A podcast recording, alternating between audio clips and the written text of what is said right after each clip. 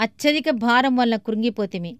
కొరిందీలికి రాసిన రెండవ పత్రిక ఒకటవ అధ్యాయము ఎనిమిదవ వచనము. క్రీస్తు శక్తి నా మీద నిలిచిండి నిమిత్తము.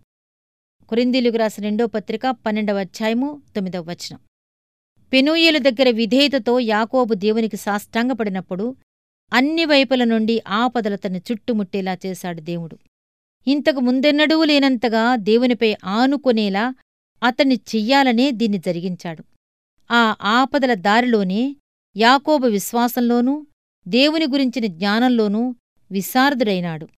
విజయవంతమైన క్రొత్త జీవితానికి కావలసిన శక్తిని సంపాదించుకున్నాడు. దేవుడు దావీదును బలవంతం చేశాడు.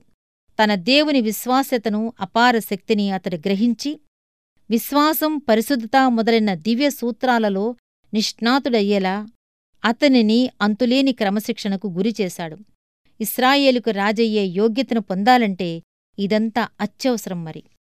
పౌలు అస్తమానము ఎదుర్కొంటూ వచ్చిన విపరీత విపత్తులే అతనికి అతని ద్వారా సంఘాలకి నా కృప నీకు చాలును అనే దివ్య వాగ్దానపు అర్థాన్ని బోధించగలిగాయి.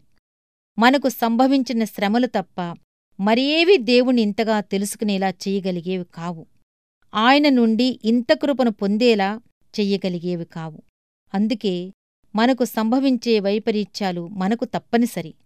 ఆటంకాలు బాధలు.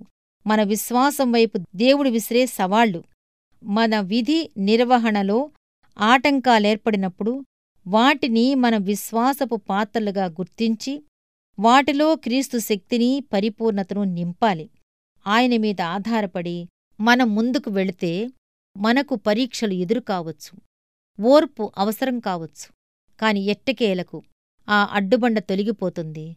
మనం ఎదుర్కొన్న అగ్ని పరీక్షలో మనకు జరిగిన నష్టానికి రెండింతల దీవెనలివ్వటానికి దేవుడెదురుచూస్తూ కనిపిస్తాడు.